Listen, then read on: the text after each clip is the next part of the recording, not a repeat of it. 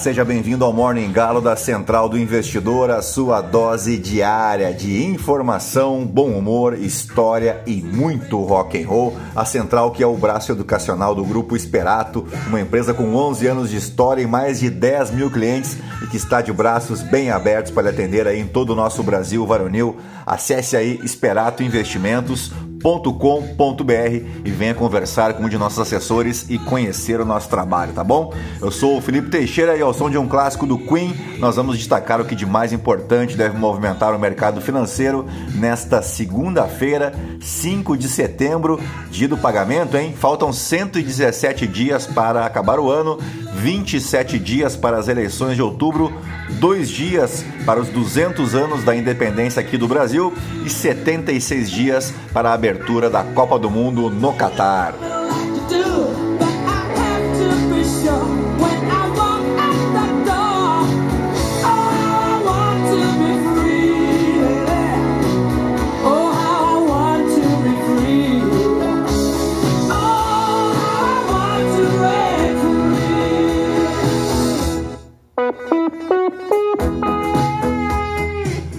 Muito bem, são 5 horas e 12 minutos, 13 graus aqui em Itapema. Hoje é dia da Amazônia e não se escolheu essa data por acaso, não. A Lei 11.621, de 19 de dezembro de 2007, determinou esse dia para coincidir com a data em que Dom Pedro II criou a província do Amazonas 5 de setembro de 1850, uh, ah, um imenso bioma né, que se espalha por quase 7 milhões de quilômetros quadrados de território. A Amazônia abrange nove países da América do Sul, são eles o Brasil, a Bolívia, a Colômbia, o Equador, a Guiana, a Guiana Francesa, o Peru, o Suriname e a Venezuela. E desses 7 uh, ah, milhões de quilômetros quadrados, cerca de 5,5 milhões correspondem à floresta amazônica. Portanto, é importante não confundir o bioma com a floresta tropical. O bioma é tão extenso que engloba três regiões brasileiras: o norte, o nordeste e o centro-oeste. Inclusive, a capital do Amazonas, Manaus, é considerada o coração da Amazônia no Brasil. Os rios da Amazônia influenciam no regime de chuvas de todo o continente, né, de toda a América do Sul, incluindo países que nem se localizam nesse bioma, como por exemplo o caso do Chile. Uh, o rio Amazonas consiste em um quinto das águas doces presentes nos oceanos do mundo.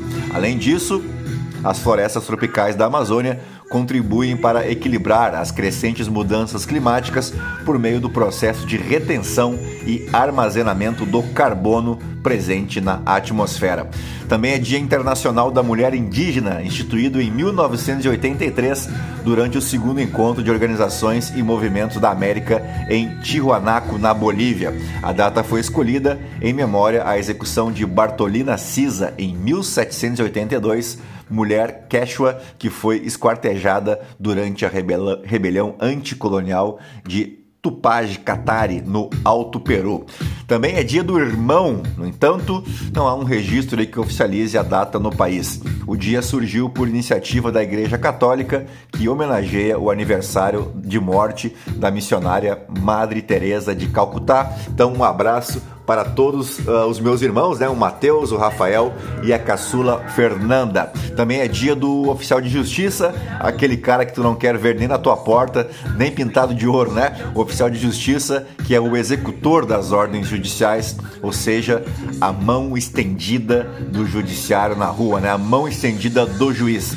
É feriado municipal em Porto União, aqui em Santa Catarina, e agora sim, depois de embevecer vocês com tanto conhecimento, vamos direto ao que interessa mas antes, se você gosta do conteúdo aqui da Central, nos ajude compartilhando, indicando a um amigo, uma amiga. Não esquece de avaliar o nosso podcast, uh, clicar no sininho e assim ajudar a gente a bater as 600 avaliações e chegar a cada vez mais ouvintes. Somos 11.593 e você pode me seguir também no Instagram, no Felipe ST. E agora sim, gentalha, vamos operar!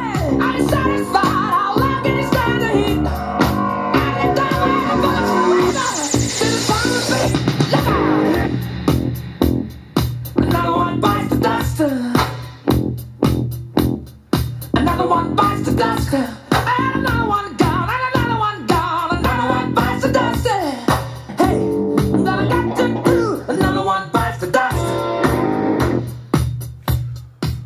Muito bem, as ações asiáticas abriram a semana em queda, com exceção ao índice Xangai lá na China, enquanto os futuros em Wall Street operam levemente no terreno positivo, muito próximos da estabilidade, após mais uma semana acumulando perdas. E o relatório mais aguardado da semana, né, que saiu na sexta-feira, o Payroll, mostrou um mercado de trabalho que pode finalmente mostrar sinais de desgaste lá nos Estados Unidos.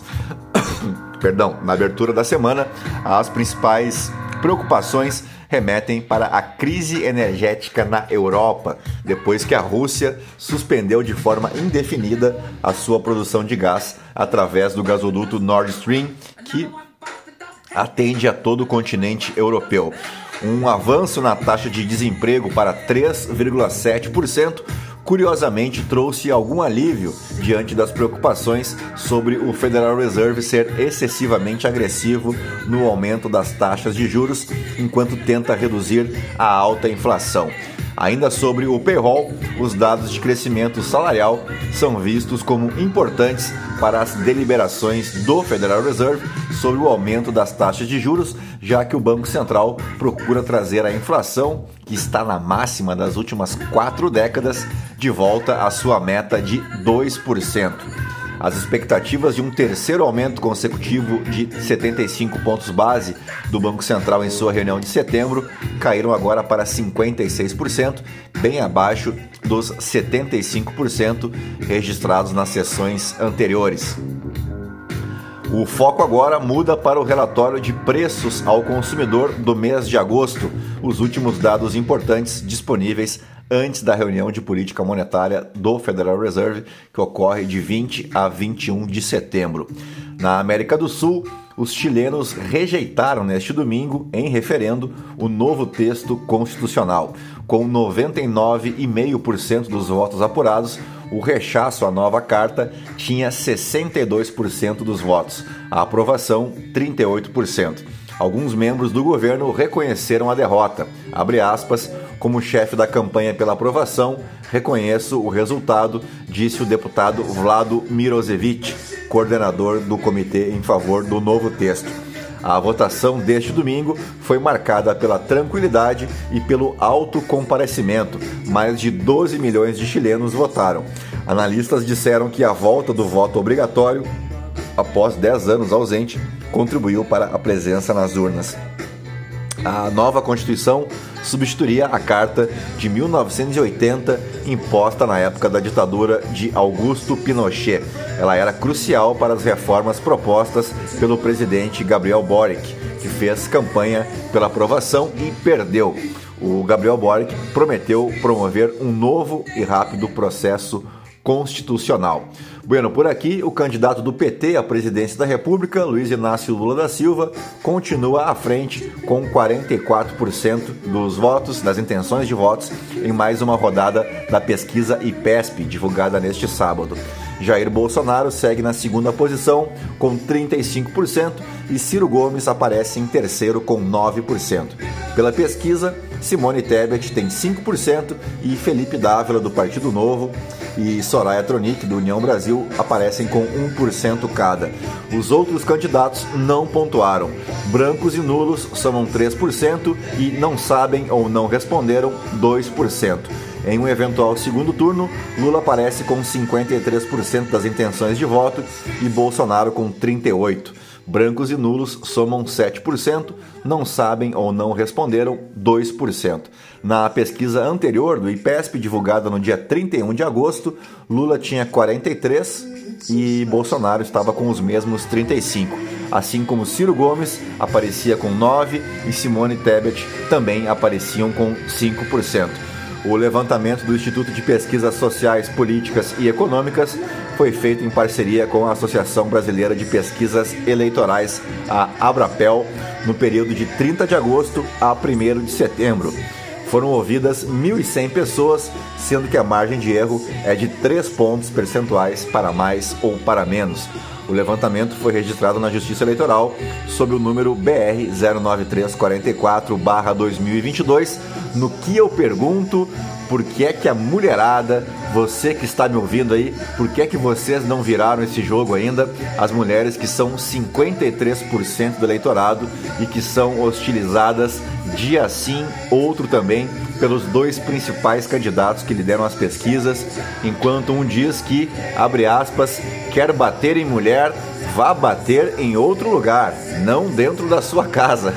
O outro manda a mulher calar a boca, mas só mulher, né? Porque com homem ele é mansinho, mansinho. E neste final de semana, lá no meu Rio Grande, ele veio com uma nova. Ele perguntou às mulheres presentes lá na Expo Inter, abre aspas, você prefere sacar da bolsa a Lei Maria da Penha ou uma pistola?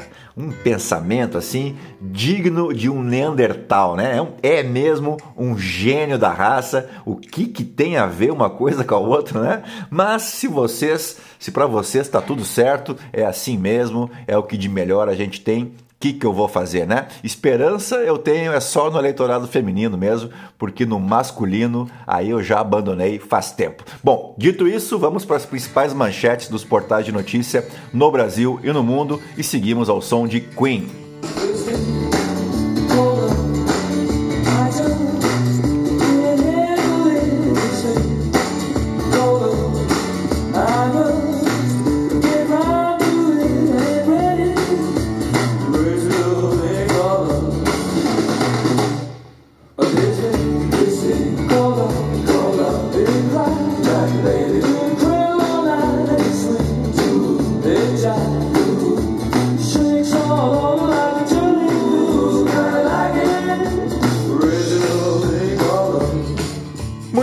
Começamos pelo Estadão. Processos contra pesquisas eleitorais crescem mais de 580% em 2022. Governo gasta 700 milhões de reais com aluguéis, mesmo com prédios vazios na esplanada. Economia engavetou estudo que propõe a volta de servidores para imóveis próprios. Políticos e herdeiros recebem milhões pelo aluguel de salas, um negócio assim inacreditável, né? Casal brasileiro é achado morto nos Estados Unidos. Polícia investiga o caso. Uh, festival mostra que artistas made in Spotify precisam amadurecer. Aqui um destaque do Rock in Rio, que de rock tem cada vez menos, né? Grupos bolsonaristas recorrem a pânico a fim de mobilizar para atos de 7 de setembro. Bolsonaro utiliza ações militares para reforçar ato eleitoral no 7 de setembro, ou seja, aquilo que devia ser uma festa né, dos 200 anos da nossa independência vai virar comício eleitoral, um negócio que daqui a 10 anos nós vamos ter vergonha, né? Vamos para a Folha de São Paulo. Grupos bolsonaristas têm mensagens dissonantes sobre 7 de setembro. Convocações virais divergem entre pautas golpistas e busca por verniz democrático, aponta observador Folha Quest. Gestão Alckmin adotou onda de sigilos em São Paulo, método alvo de Lula contra Bolsonaro. Ex-governador cita revogação, à época PT chamou estucano de tirano. Candidatos usam Lula e Bolsonaro como alavanca em disputas estaduais. Veja os erros e acertos dos candidatos de São Paulo no horário eleitoral. Indígena de 14 anos é morto em emboscada no sul da Bahia, afirma entidade. Namorada de agressor de Cristina Kirchner é presa na Argentina, diz jornal. Ladrões de celular e golpe do Pix são desafios na segurança para próximo governador de São Paulo. Chile rejeita nova Constituição por ampla margem em derrota do governo. Dez pessoas são mortas em ataques à facada no Canadá. Fim de patrocínio da Petrobras não tem relação com o PT, que, uh, como, sugere, como que sugere vídeo. Gravação insinua que aporte seria ato de corrupção do partido. Uh, vamos para o valor econômico. Nova regra aumenta a fatia do ICMS para cidades com melhor educação. Lula e Bolsonaro criam expectativas sobre China e acordo União Europeia-Mercosul. A Domésticas Petista diz: tem gente que acha que pagar R$ 1.300 é muito. Bolsonaro volta a defender a autoria do Pix em vídeo nas redes sociais. Chile rejeita nova Constituição. Organização Mundial do Comércio aponta estagnação no comércio global. Pacheco se reunirá com Barroso na terça para viabilizar piso nacional da enfermagem. Financial Times Netflix começa a ficar mais parecida com a TV tradicional. Henrique Meirelles passará a integrar o conselho da Binance. Vamos de O Globo, coluna do Lauro Jardim, conselhos de Heleno entre sonecas no debate. Coluna do Hélio Gaspari, as notas de reembolso de Sérgio Moro. Campanha esquenta há um mês do primeiro turno é a coluna do Bernardo Melo Franco. Dos 19 governadores que disputam o novo mandato, 15 lideram corridas estaduais, saiba quais. Uh, Carlos Bolsonaro mantém núcleo paralelo de campanha. Campanha de Lula quer atrair eleitores evangélicos nas redes. Rejeição da Constituição é surra que desafia Gabriel Boric. Namorada de brasileiro que atacou Kirchner é presa. Vamos para o Poder 360. 62% rejeitam nova Constituição do Chile em derrota para Boric. Lula terá encontro com evangélicos no Rio de Janeiro. Pacheco diz que irá ao STF para efetivar piso da enfermagem. Grupo Pró-Lula divulga vídeo antigo de Bolsonaro sobre ministros. Fábio Faria divulga propaganda dos 200 anos da independência. Esquerdopata roubou salgados do comitê, diz Sérgio Camargo. Uh, Eduardo Leite tem 38% contra 24% de Lorenzoni no Rio Grande do Sul, diz IPEC. PCC pode comprar armas graças a Bolsonaro, diz Lula. Judicializado, nome Bolsonaro é usado por 37 candidatos. Esquerda me respeitou mais que a direita, diz Janaína Pascoal. Uh, vídeo mostra, vídeo que mostra Bolsonaro à frente em pesquisa IPEC é falso, só para variar, né? Alckmin é a carta aos brasileiros de Lula, diz Márcio França. Não pretendo deixar o Senado durante o mandato, diz Márcio França. Vamos para o portal Metrópolis. Abre aspas, é agora ou nunca. Convocação ao 7 de setembro mobiliza bolsonaristas. Uh, que falam, né, que vão às ruas pela última vez e eu gostaria de entender o que, que isso quer dizer, né? Porque até agora eu não entendi, eu não entendi que história é essa de última vez, não? O que, que vai acontecer na quarta-feira é, que eles estão afirmando aí que vai ser a última vez que eles vão às ruas? Veremos na quarta-feira, né? Ciro Gomes chama Lula e Bolsonaro de coisa ruim e coisa pior. Em plebiscito, chilenos rejeitam proposta de nova Constituição. Enfermeiros classificam decisão de Barroso de injusta e discutem paralisação. Barroso suspende piso da enfermagem para avaliar impactos e demissões. Vamos para os nossos destaques internacionais. Começamos pelo The Washington Post. Moradores brancos e negros abandonaram Jackson, impulsionados, impulsionando sua crise hídrica. Vamos para o The New York Times. À medida que as eleições se aproximam, a regra de 60 dias levanta o dilema para investigações de Donald Trump. No Financial Times, euro atinge mínima de 20 anos e preços do gás disparam com fechamento de gasodutos na Rússia.